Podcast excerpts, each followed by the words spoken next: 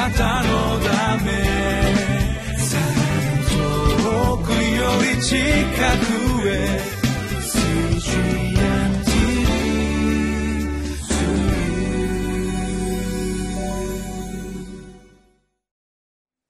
皆さんこんにちは。リビングライフの時間になりました。今日は万軍の主に勝る助けはありませんという題でご一緒に御言葉を学びます。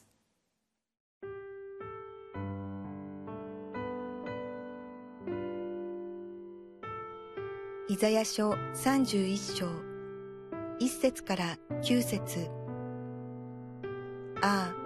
あ助けを求めてエジプトに下る者たち。彼らは馬に頼り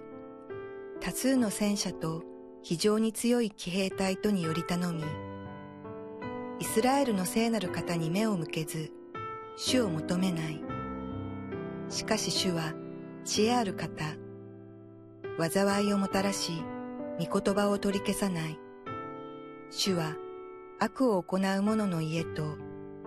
不法を行う者を助ける者とを責め立てられる。エジプト人は人間であって神ではなく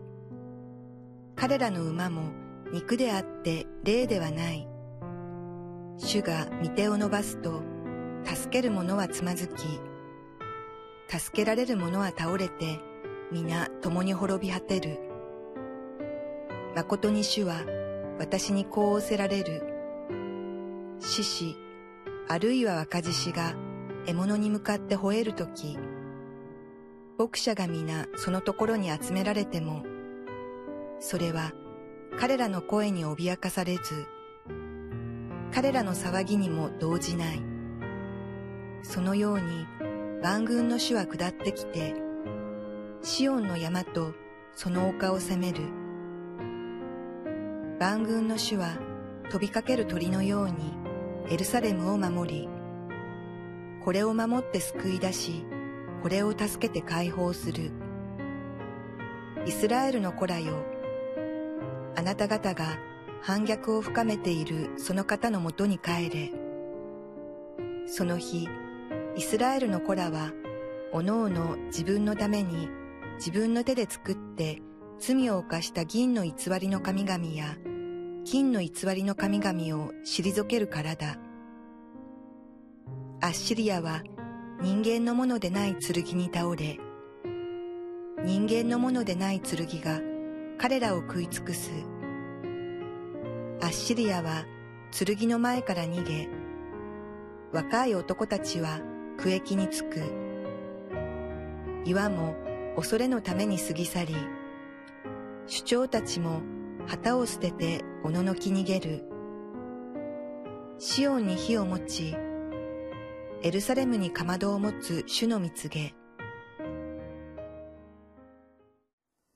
神様は神様にではなくてエジプトに頼ろうとしていた南ユダの人々に対して預言者イザヤを通して再び御言葉を語られましたその御言葉は私を信頼しなさいというメッセージであります。しかしその言葉を聞いても南ユダの人々はなおも無視をしてエジプトの助けを求めようとしていきました。そこで主は何をなされたでしょうか。この31章で再びご自身に頼らないでエジプトに頼ることの虚しさを主は語っていかれるのであります。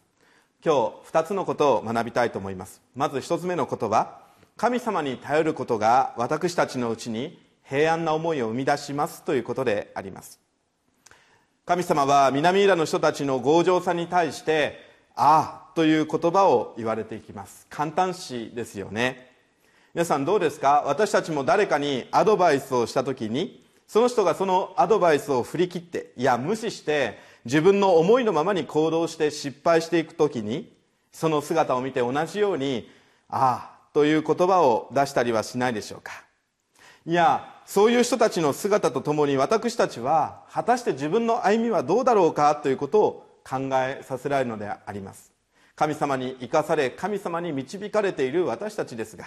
神様は私たちの人生に計画を持ってくださっているんですけれどもそして毎日毎日御言葉を通してまたさまざまなものを用いて語ってくださっているんですけれどももし私たちが神様の御心に生きようとしていないならば失敗を繰り返しているならば神様はやっぱり私たちの姿を見てああと言われはしないでしょうか。私たちは困難を経験するときにどうしても人間的なものに頼ってしまいやすいものであります。今私が仕えている教会は実は建物が今年で50年目を迎えました。さすがにどんなに頑丈な建物であったとしても50年も経つといろんなところにほころびが出てまいります。一つのところの修復が終わるとまた次のところの修復が必要になってくる。そんなことで私はこの教会に使わされてから毎年毎年心が本当に縮まるような思いをしてきました。神様は一体この必要はどうやったら満たされるんでしょうかっていつもいつも必要を覚えるために神様に祈ってきました。いや神様一体誰がこの必要を満たすことができるんでしょうかって神様の前につぶやいていたかもしれません。でも神様は本当に感謝なことにその必要を満たしてくださるんですね。そして満たされる時に私の心の中に起こってくるのはああ主よ不信仰でした。ああ私はまたあなたに信頼しないでつぶやきましたっていうそういう後悔の思いが次から次へと起こってくるんですね。一度信頼したならばもうそれで十分なはずなのにもう神様が満たしてくださるという経験をしたはずなのにまた新しいことが起こる時に同じように心配してしまうってやっぱりそれは私の信仰の弱さなんじゃないかなということを改めて思わされるんですが。そうです。あの信玄の3章の 5, 章5節に「心を尽くして主により頼め。自分の悟りに頼るな」と主は語ってくださっていますよね。もし私たちが本当に主をより頼んでいくならば本当に主に頼っていくならば主は必ず私たちのその心配事も悩みも全部解決してくださるお方ではないでしょうか。私たちが自分の悟りに頼っていく時に私たちの心には不安が残ります。いつまでも平安がありません。でも主に頼るならば主は私たちの心を平安で満たしてくださるという約束を私たちは信じていきたいと思うんですね。さあ2つ目のことであります。それは守り手である神様を覚えていきましょうということであります。皆さんもし南ユダの人たちが願ったようにエジプトと手を組んだならばアッシリアの王国は南ユダに攻め込んでこなかったでしょうか？諦めたでしょうか？いいえそんなことはありません。4節を見ていただきますと神様ははっきりと南ユダの人たちに言うんです。それでもアッシリアの人々は動じない。攻めてくるぞと言うんです。つまりエジプトに頼ったとしてもそれは無駄なことだということを神様は示してくださっているんですよね。では一体どうしたらいいんでしょうか？神様は6節で言われるんです。イスラエルの子らよあなた方が反逆を深めているその方にのもとに戻れ帰れ。皆さんそんなふうに神様は呼びかけておられるんですよね。そうなんです。南ユダの人々にとって一番の最善の選択は何かといえばそれは主なる神様。自分たちのことを愛して愛してやまないその主なる神様のもとに帰っていくことだったんですよね。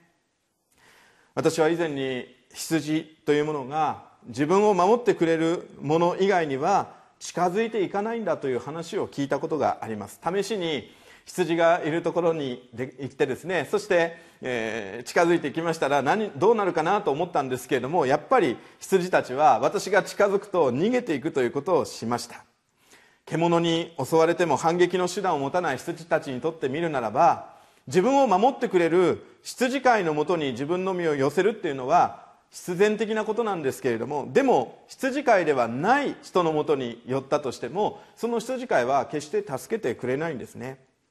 イエス様は言われましたよね。良い羊飼いは羊のために命を捨てるんだって。でも悪い羊飼いは羊のために命を捨てることはしません。獣が襲ってくるならば格好は戦うつもりをするかもしれませんけどもいざその獣が飛びかかってきた時に自分自身は逃げてしまうんです。すると置いてくぼりになった羊はどうなるでしょうか。そうです。獣の餌食になってしまうということが起こるんです。命を落としてしまうということが起こるんです。でも本物の羊飼いはその羊が一匹も滅びることがないように失われることがないようにと言って全身全霊で戦ってくれるんですよね。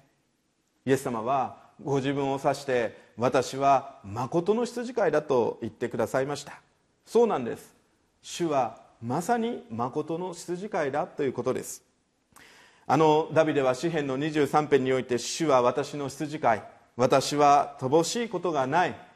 つまり神様のその記録の中から自分というものは失われていないという告白をしました。敵に襲われいつも逃げ惑わなければならなかった。ダビデにとって神様が私の存在をどこにいても覚えていてくださる。どこにいても守っていてくださる。主は私の羊飼いだと告白をしました。さああなたはどうでしょうか？神様は目に見えないお方です。だから私たちが信頼しようと思ってもなかなか信頼することができないかもしれません。でもこの方は私たちを守ってくださるお方なんです。さまざまなものを通して支えてくださるお方なんです。このお方を見上げて前進していこうではありませんか？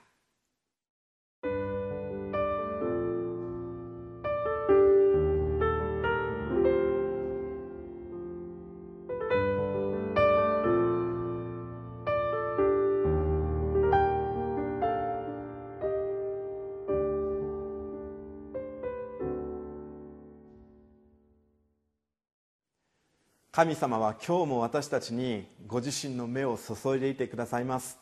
私たちが苦労する時に困難の中に置かれる時に私たちが折れてしまいやすいそんな思いを持つ時に神様はその私たちを助けてくださって支えてくださって私たちを引き上げてくださるお方です。このお方を私たちは知っているでしょうか？このお方の見てに期待しているでしょうか？私たちがどんなに苦しい中にあっても主は私たちを支えようと働いていてくださることを覚えたいのです。今苦しみの中にいる方悩みの中にいる方主を忘れてしまっているならばその主を思い出しましょう。天に目を向けて「主よ」と叫んで今日一日を始めていこうではありませんか。祈ります。天のお父様感謝します。主よ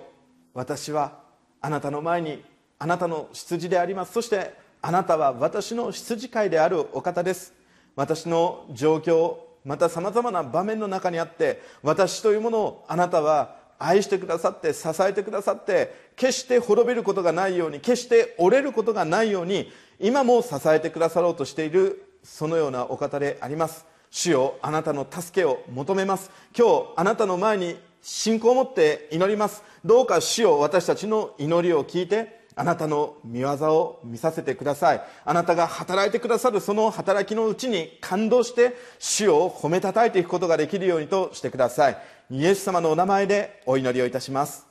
アメン。あなたのため遠くより近く